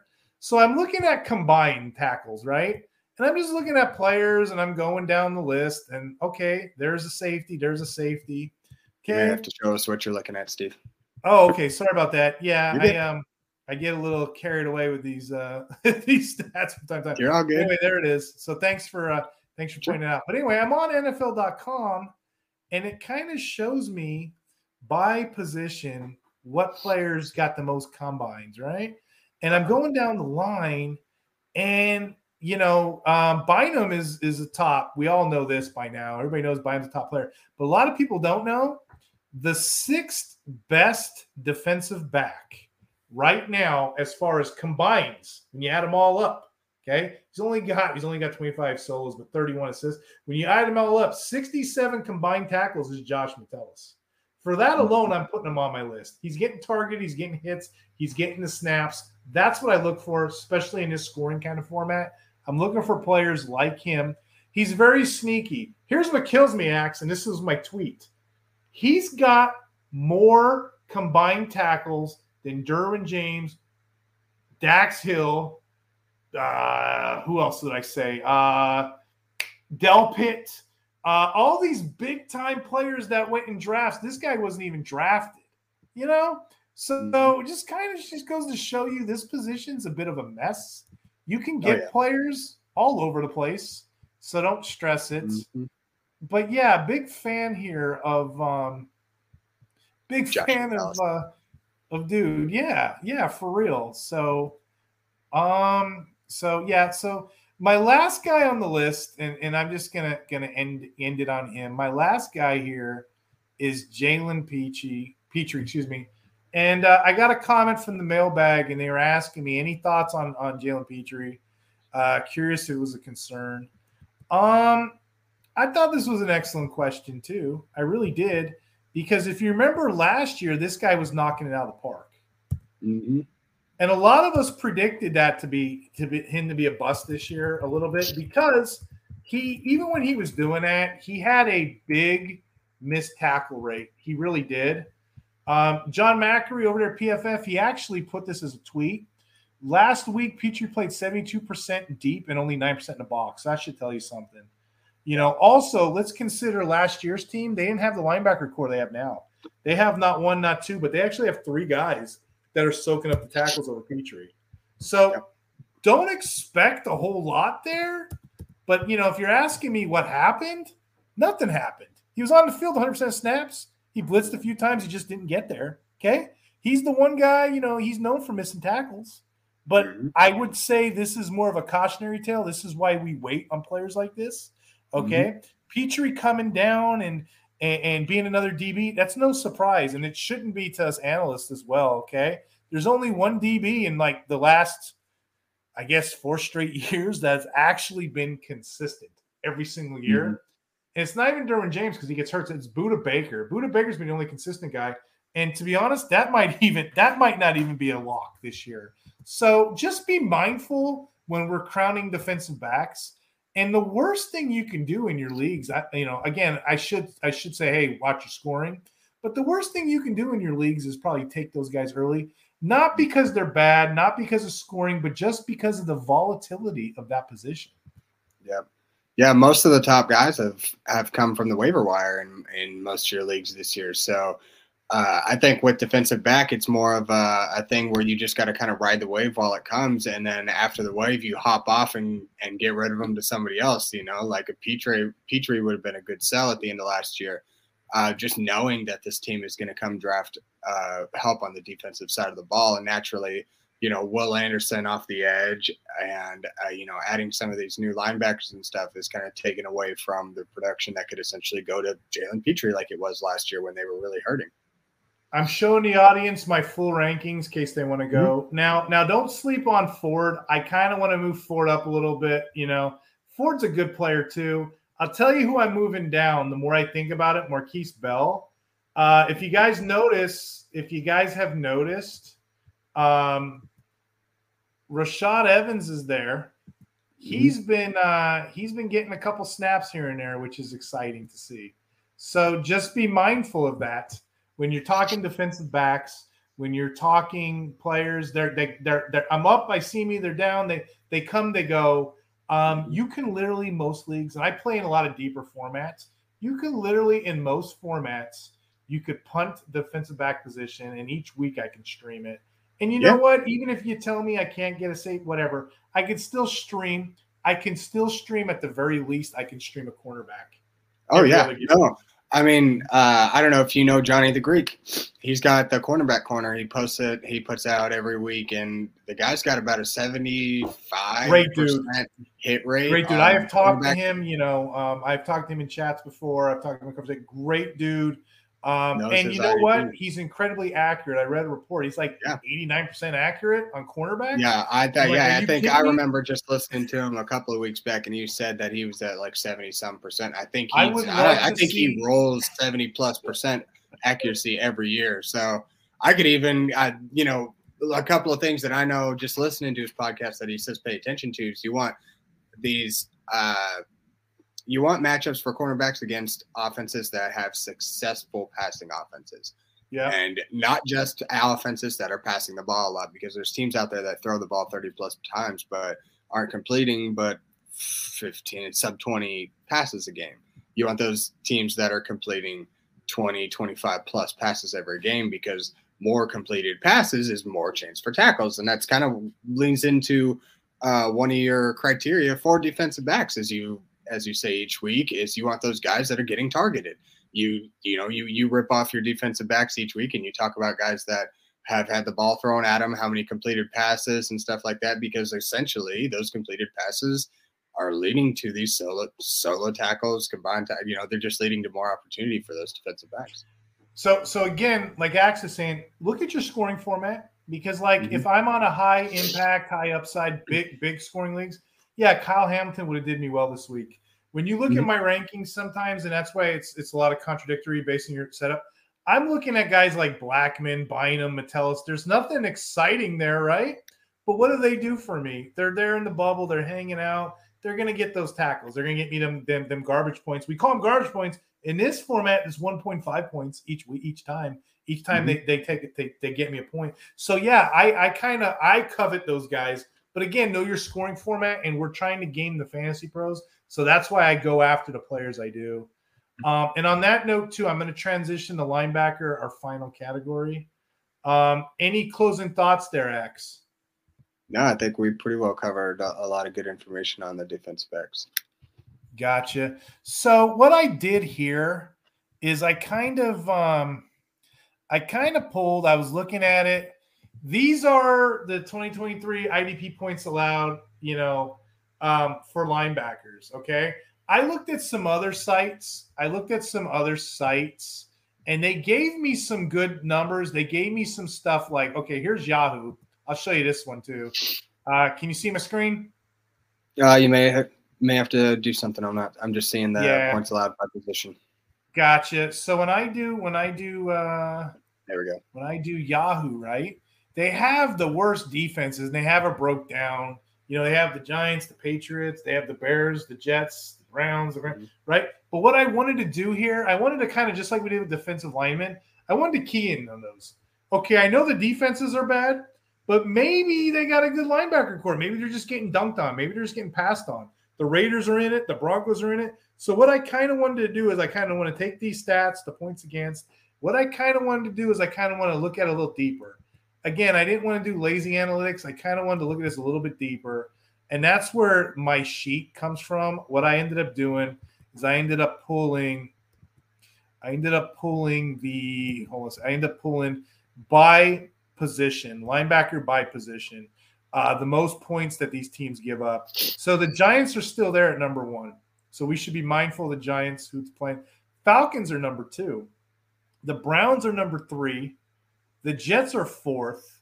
The Commanders are five. And why the top five are important to me 39, 38, 37, 37. They're only separated by a point or two. So any hmm. single one of those, the numbers tell me right there, any single one of those teams it's a good linebacker matchup if I see it. And then going down a little bit more, it's still good. A couple points less is the Bears. Okay. The Lions at seven is interesting to me because if you remember last year, they were the worst team. They were god awful. They were god awful at the linebacker. They're at they're still bad. They're seventh best matchup, but I'll take it. I'll take it. They're getting better, but it's bad. And then the Titans, of course, you can always pick on the, the Titans. And surprisingly, the Ravens are on here, and you know the Rams at ten. But those are kind of what I'm looking at. I'm kind of looking at the worst teams, and I'm kind of looking at. Um, I'm kind of looking at uh, where, where, am I going with this? The worst teams, and I and also I'm looking at linebacker in general. What are your snaps each week? That's mm-hmm. another big one for me. What are your snaps this week? Okay, hundred percent is is the benchmark. We want hundred percent linebackers, right? But also we want volume. Just because you get 100% and you're playing what 29 snaps, that's no big deal to me. I want the teams that are on the field a lot. You know, mm-hmm. that's my criteria there. I kind of want that. And I'm looking for guys. I'll take I'll take solos. I'll take assists, but I'm looking I get double the points if I get a solo over assist. So that's kind of how I do my rankings. I kind of base it on snaps, volume, matchups, and then what are they actually as a player? You know? Yeah. So Absolutely. with that in mind, oh go ahead.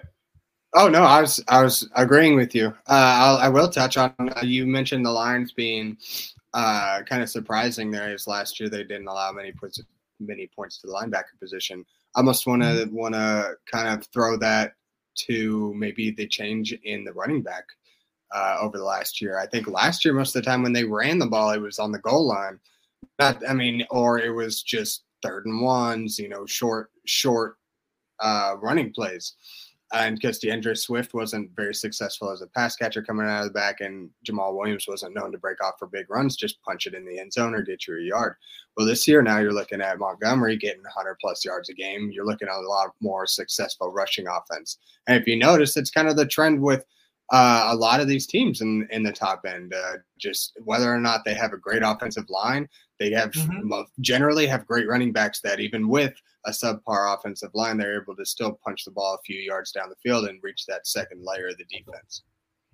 So the, my, my my first two guys, same tier, and it's no surprise. Uh, Oluokun and, and, and Roquan Smith. So Oluokun solo tackles seventy seven. That's third. You throw your throw your list up for me. Oh, okay.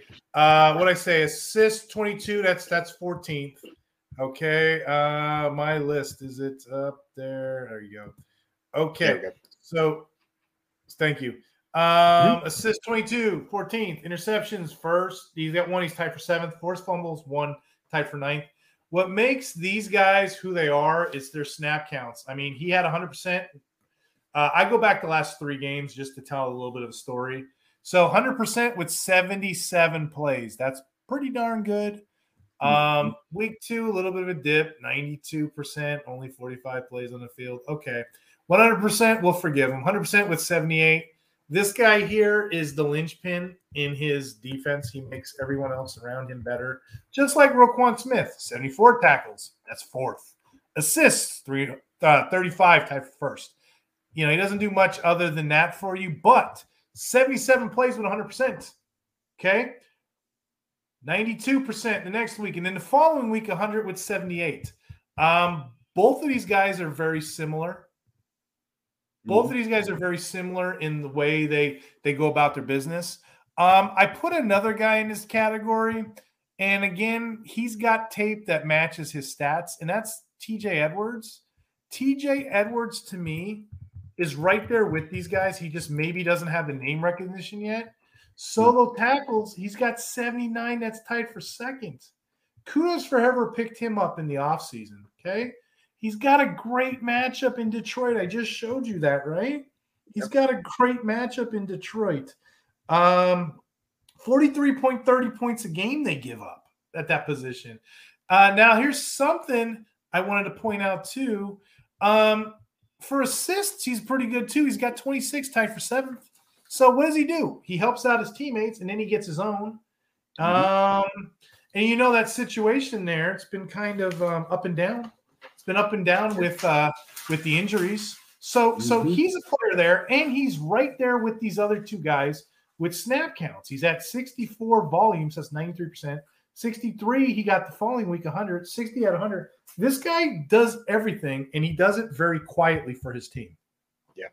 Yeah, he does. TJ Edwards has been he's been very reliable this year. I would almost say he's probably right around a 10 tackle average. Even with the Eagles, he was good. And like mm-hmm. he never gets the respect he deserves. Um, kind of the polar opposite is my number four, Bobby Wagner. He gets all the respect he deserves. He's just older, and you know he has those up and down weeks, like I like I've said about him before. But you know what? He really shines. He might not look that great on tape sometimes. Sometimes you'll see him get beat, but his stats, he knows how to put up stats 67 solos on the season. That's sixth ranked. Assists, he's got 25, tied for 10th. Um, he doesn't get you much more than that, but he doesn't really have to. He's making those plays. They may be a couple of yards down the field, but he's making those plays. For us in IDP, that's all we want. And Old man Wagner is getting volume. We talked about the 100%. He's got 78 the last three games, 78 plays. The next week, 86% snaps, 65. So again, that's misleading. You look at 86, you're like, okay, he's still got 65 there. And then the next week, 100% snaps at 61. So you're getting a player every single week that's in position to make tackles. I don't know what more you can ask for with your linebacker corps. Yeah, he's he's seeing a full game's worth of plays, even though he's not getting hundred percent of the snaps on you know every most of the time he's getting right up there around hundred. But you know, like you like you just said, man, he's he whether he's getting hundred percent or not, he's still getting about a full game's worth of plays on any given any given week. Yeah, and you see the method here. The guy doesn't have to be like a Ray Lewis. He just needs to be. I guess. I guess the the the best abilities availability, right? So he doesn't mm-hmm. have to be like, you know, a killer name as long as he's in the position to make the plays. And that's just like my next player. My next player is Azeez Al-Shaair, um, the next one down at five. Okay. Um, the cool thing about him is uh, just like these other guys, he does a lot of uh, he does a lot of the things in between the tackles, in between where, where people aren't looking. Um, he's always getting 60% or more of the snaps. Let's take a look at that. Um, solo tackles 59, tied for 12th. Assists 25, that's tied for 10th. Mm-hmm. Interceptions mm-hmm. for it doesn't really do much for you there. But look at his snap counts. Jeez. Um, I'll tell you what we'll do. Let's take a detour. Let's go over to the IDP guys page here. You have okay. to pop it up here for me. Yeah, hold on a second. So we're gonna go uh actually okay, it came up. Good, good, good. Okay, so we're, we're gonna go to the IDP guys page here. And uh a second here. So you're gonna let me. Oh, you know what? It timed out on me. Okay, let me uh let me take a little detour on that and get back in there. Sorry about that. But yeah, so on the IDP guys, we're actually running a promo right now. While I'm doing that, let me just show you guys. Um, they're doing uh starting on November 19th, their subscriptions are now 50% off. So it's a good chance to go ahead and um and maybe get some of these assets for your leagues. Uh, if you want that mm-hmm. premium content, uh, we have it for you. It's available. Um, here we go. Let me go ahead and pull this back up. All right. So I know you see the screen, right? Mm-hmm. Perfect. Mm-hmm. Yeah, yeah.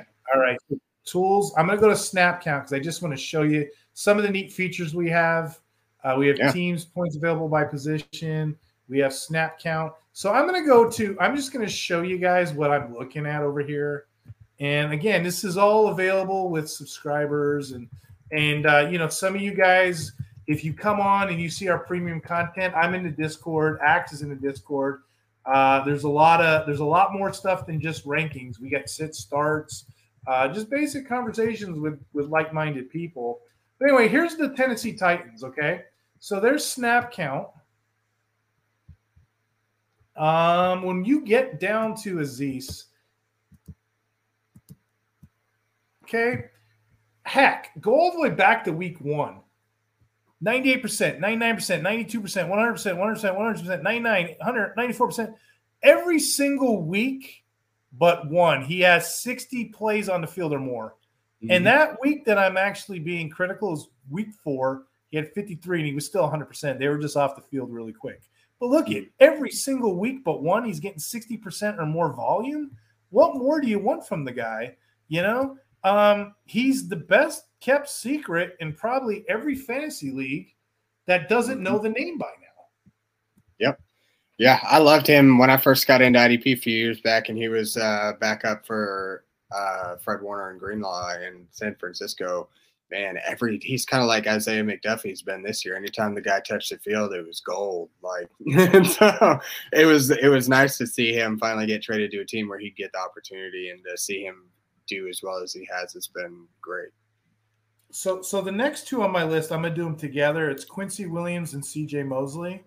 Now, I don't know if you remember the beginning of the linebackers uh, segment. I kind of compared bad defenses, and then I kind of compared. Let's take the linebackers out. Well, in this case, I'm going to do the opposite just to convey a point. They're going up against the Bills. Okay, the Bills aren't known for being a bad linebacker corps. They're actually 15th, they're middle of the pack.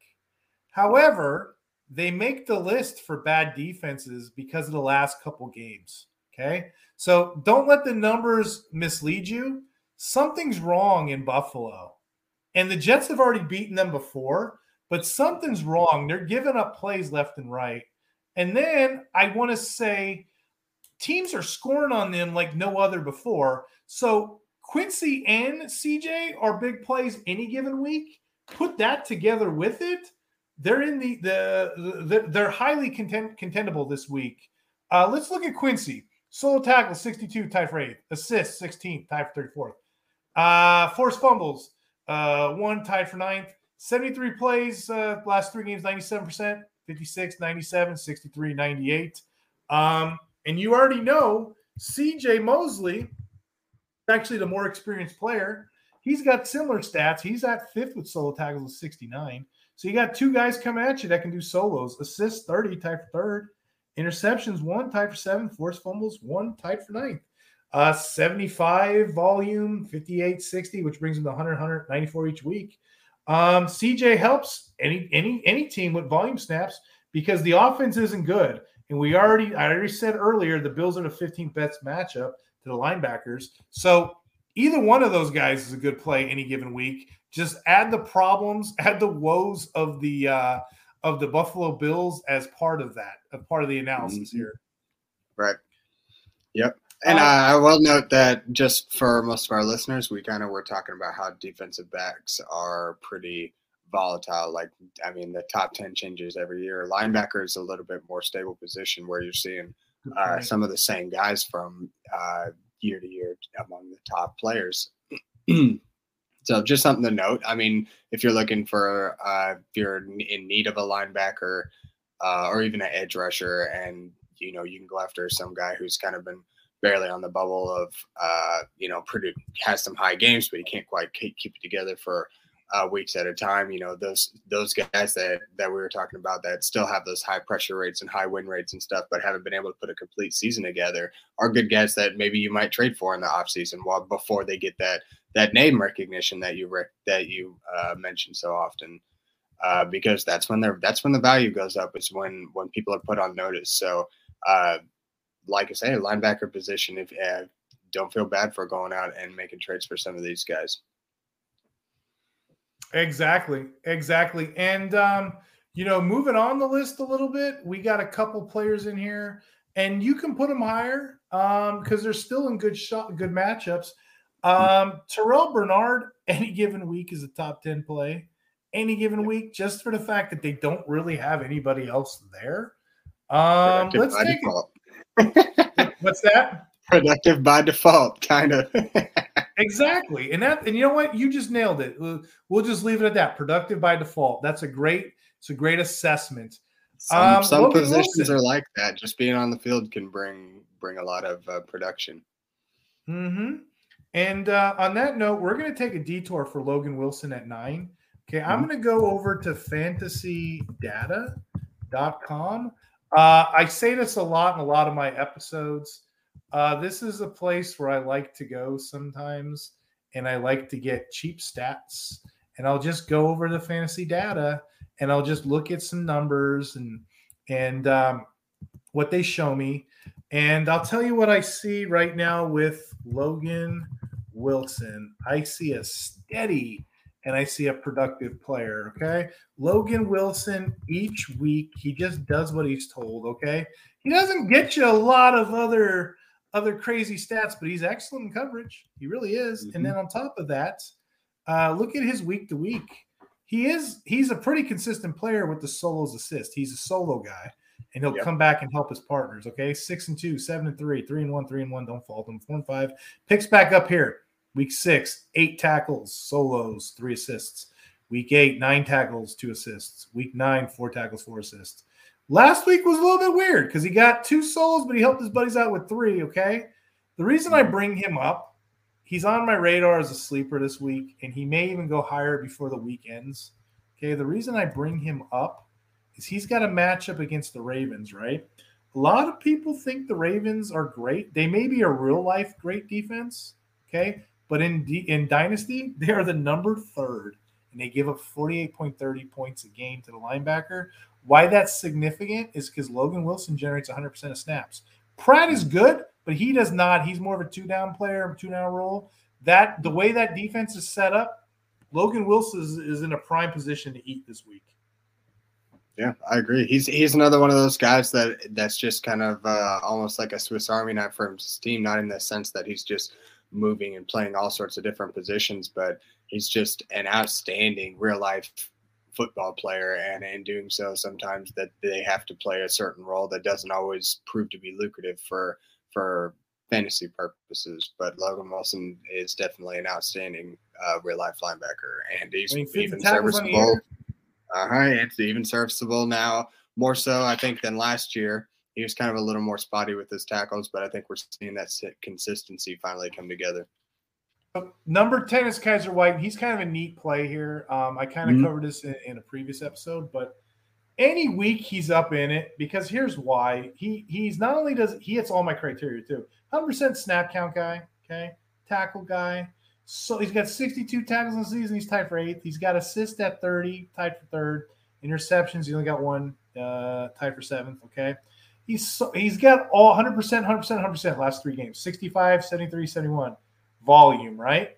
But here's mm-hmm. something else that's kind of interesting. That I was kind of going over another thing.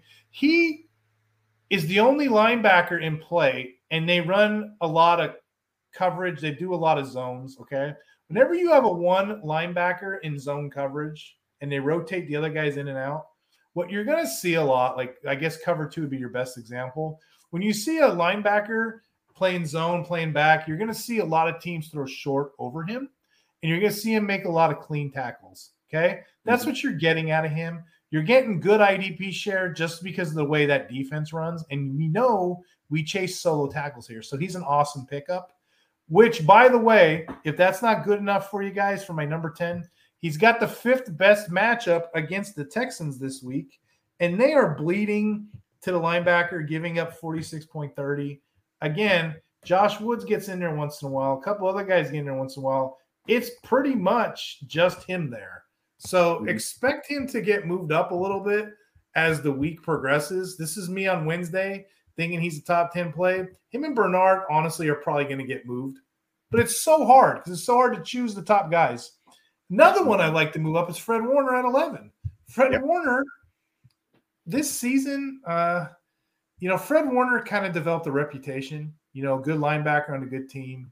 You know, he doesn't really get that I guess they used to say Axe, he's a well rested player because you know he's on that defense. He doesn't get a lot of play, but this year he's kind of shining out.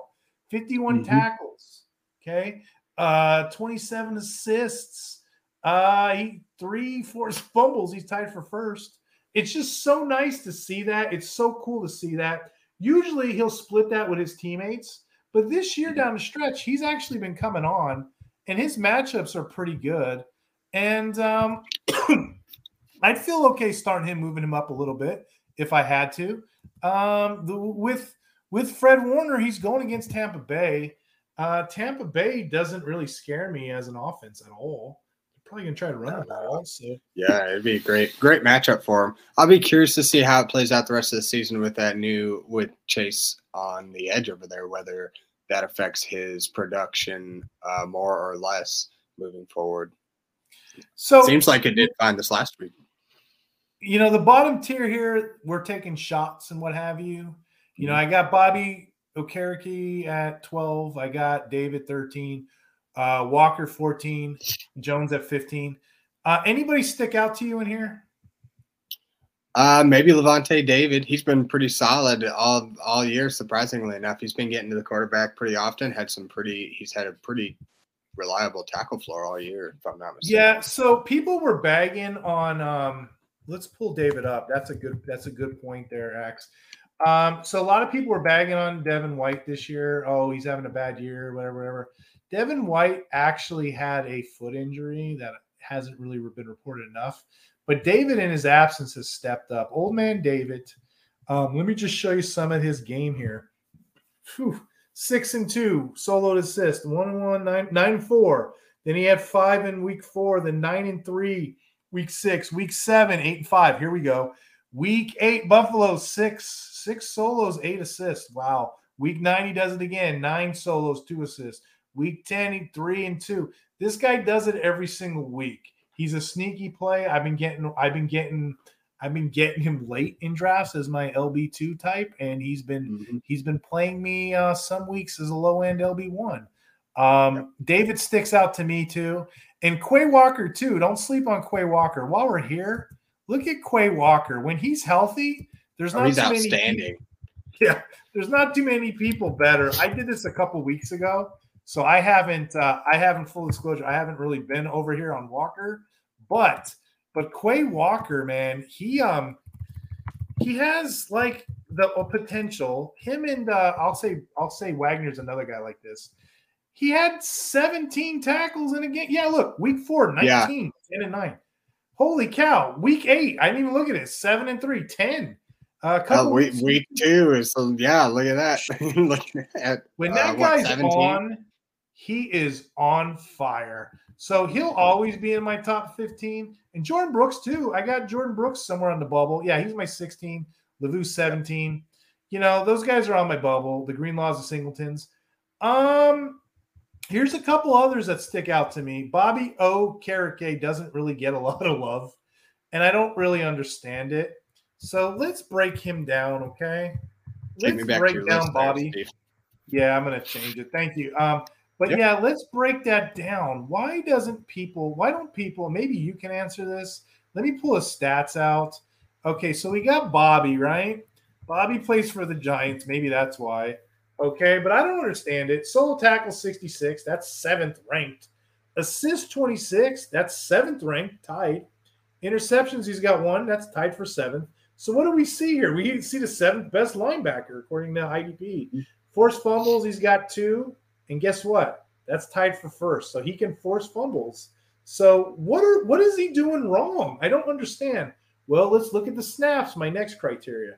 100%, volume 64, cha-ching. Next game, 100%, volume 60, cha-ching. Week 3, 100. Volume is 78 last week, cha-ching. Let me ask you, what am I not seeing here and why am I forcing myself to put Bobby so low on this list? Dude, I don't know. Uh, last year, as an LB2 for the Colts, he uh-huh. was crushing it, crushing it as an LB2. And you don't often see, I mean, you know, of course, you have your CJ Mosley's and your Quincy Williams and then your Bobby Wagner. I mean, you've got you've got a few guys that that are playing with some other top end linebackers that are both doing well, but oftentimes that only happens maybe for two, three teams uh, on any given year. So to see him do so well at the LB two position, you got high hopes. You know when he goes to New York and now he's the now he's the main guy. But if you look statistically in the last few years, that position just for some reason that middle linebacker position in New York just hasn't been very great for IDP. I, I can't remember. I think Blake Martinez was the last one in his earlier years there to find to actually put together a string of, I mean, just undeniable performances.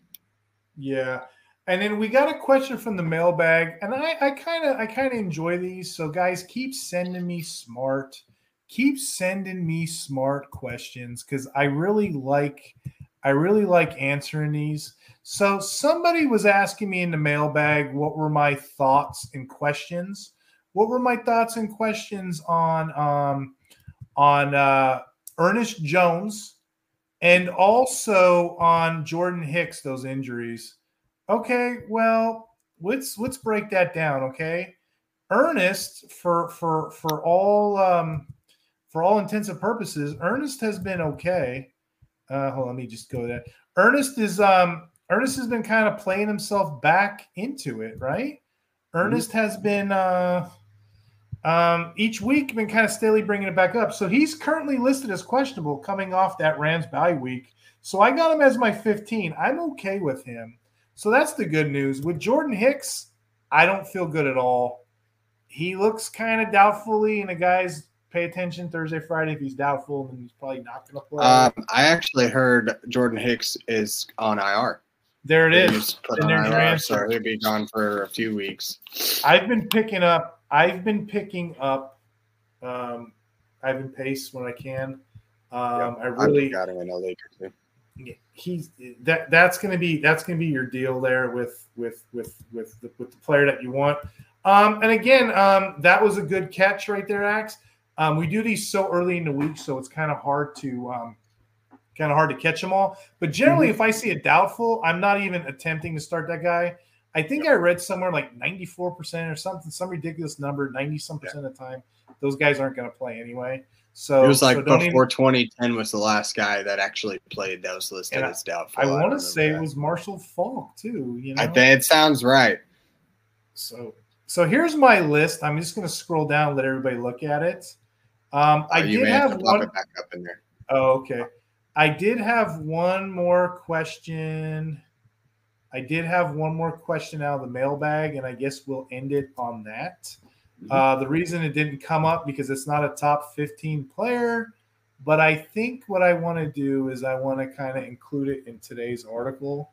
So, or uh, in today's discussion. So let's go ahead.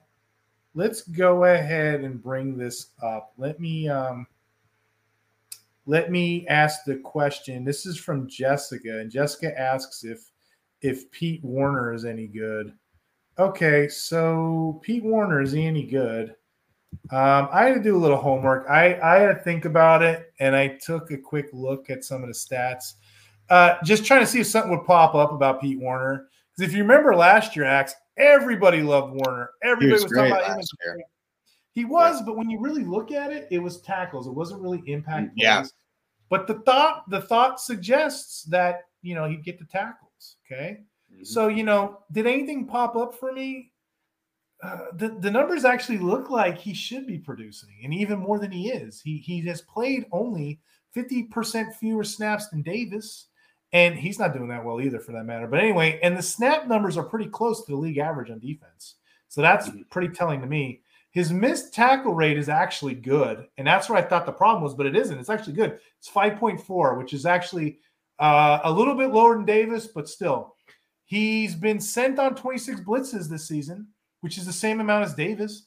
And the blitz rate, uh, it's solely Davis' job last few years. So, so they're sharing it. He does drop down a little bit in coverage, but he isn't losing any tackle opportunities, not at all. Um, now, I will say this the defensive ends are playing pretty well, and they're soaking up a few tackles, and so are the corners. So, if you look at the way that defense bends, you got the slot corners are producing and defensive ends are producing. So maybe that's why. Maybe they're kind of vampire and stealing some plays. Yeah. But basically, it really seems like he should be scoring more. And usually that means he pretty much will. His tackles are pretty solid. Like I said, his opportunities are there. So maybe give him a chance if the pressure rate of his blitzes improves. I can probably see that going up to an LB you know, what is he, an LB 50 now? Maybe LB 30 if he gets a couple, you know, fumbles, uh, sacks here and a couple big plays, which if you get him at an LB 30, he's not too far off, which is that's pretty much closer to, you know, where his value is anyway. So if you can get that, um, I think you're okay. Yeah. Yeah, I agree. He he hasn't been as great as what we what we had hoped maybe after after last season, but uh, you know, we still got we still got some season left, so bear with him. You know, this defense can make some changes. He can make changes. You know, anything could happen. But he hasn't been. He's been, you know, consistent. If anything else, even though it hasn't been a great high floor consistency. Hmm. Uh, what I'm showing the audience, I'm just going to show my linebacker rankings and how I. You may have to it. pop it up there for me. I'm still looking at IDP points gotcha. left. Gotcha. Hold on a second. Um. Yeah, I just want to show that to the audience here. Um, but basically, yeah, that pretty much covers the guys that I wanted to rank and some I didn't. Um, I just want to thank the questions and thank you for coming on, Axe. I'm very curious your My take pleasure. on some of these players that I was thinking about. Um, I got a couple random questions for you. Um, yeah. What advice would you give? Well, two questions really. What advice would you give? You know, people that are newer to IDP, but also, as an analyst, what advice would you give a new analyst who's just getting into the field, getting into the game? Okay, so new IDP managers, if you're just looking to dip your toe in the water, I highly recommend uh, just joining some best ball leagues. I mean, they're very they're very fun. You can get you can get into as many as you want because, of course, you don't touch. Uh, once you draft, that's it. You know, you can just kind of watch your team and and learn from it. Uh, but at the same time, while you're drafting, you kind of get a feel for where some of these guys' value lies.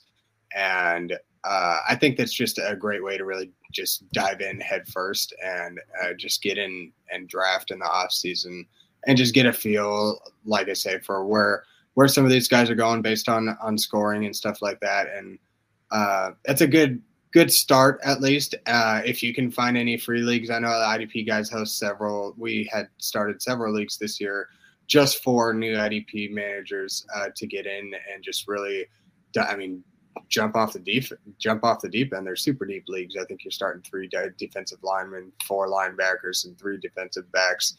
Uh, but it's just a great way, you know, low cost, a free league, so you don't have a whole lot of pressure on you and you just kind of play around with it. Look at the stats. Look, at, I really go into uh, leaderboards every week. Go in and look up the stat, uh, you know, fantasy finishes for your linebackers on any given week, or for your defensive backs, or look at uh, season averages and stuff like that. And some of these, some of the stuff will lead you down rabbit holes and, and guide you to good information.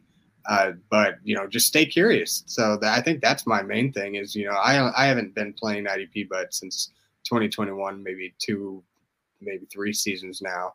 Uh, but the more curious you are, and the more you look up and educate yourself on some of these stats, and and try to find those guys like you would, much like you would for the offense, just guys that are uh, putting together good streams of of, uh, of games, uh, are good waiver wire targets. I love I love scouring the waiver wire every every week. So I guess I would just say, just you know, don't be afraid. Just hop in there, try to find maybe some. Uh, there's tons of of best ball leagues or uh, tons of leagues out there for you to join. So just go ahead and dive in, and and you know, you get a subscription to a guy, a place like the IDP guys. You got us uh, in your back mm-hmm. pocket to kind of help guide you, give you our thoughts and what we look for, and help you help just kind of guide you through the whole process of it. So just don't be don't be don't be shy. You know, you got uh, in all honesty, I found that if you if you can get some of your buddies in there in a league with you, you're with people you're familiar with, people that are on your same level, and quite honestly, if you put in even a little bit more time, a little bit of time into just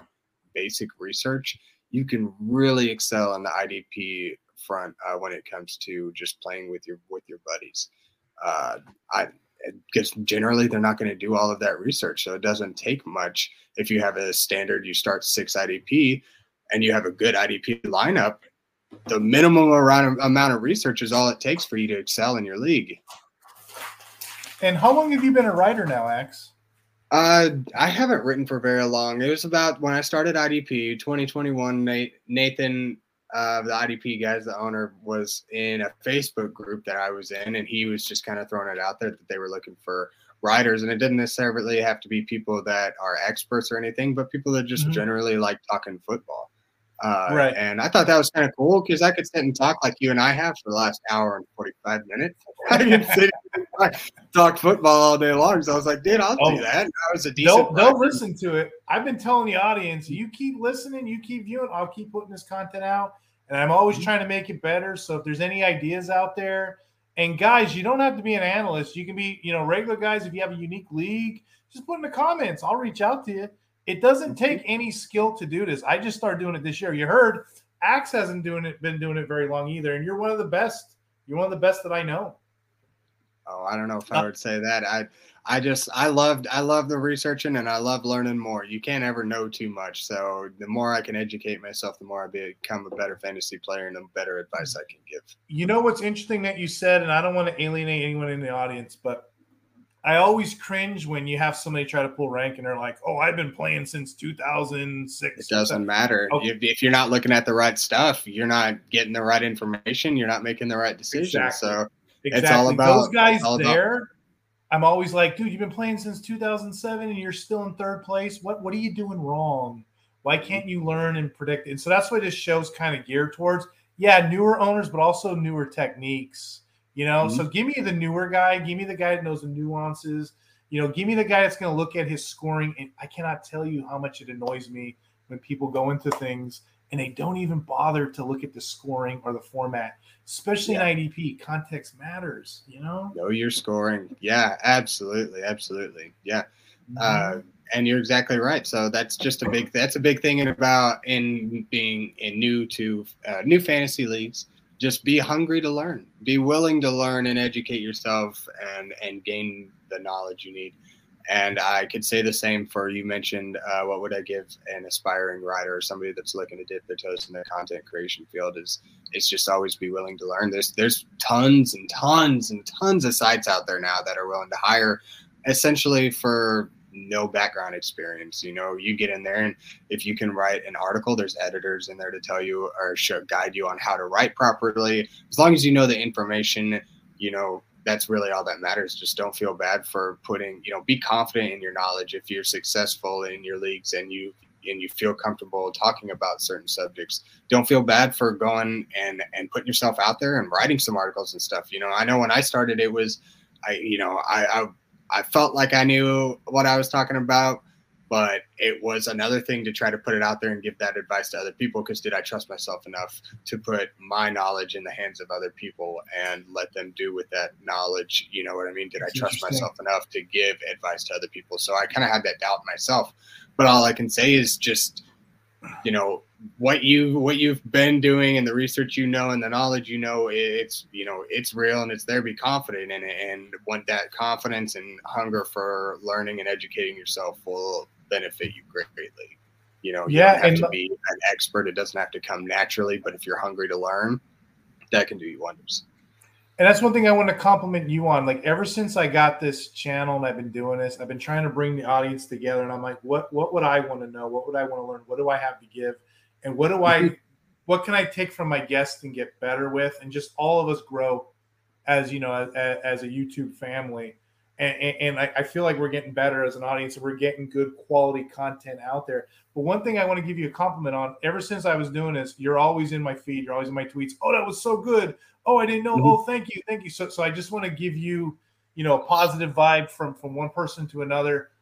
Keep doing that. Thank thank you. you, for doing that. Um i'd love to have you back on. Would you be interested in coming back on to the show? Oh yeah absolutely. I'll be back. We'll make it happen.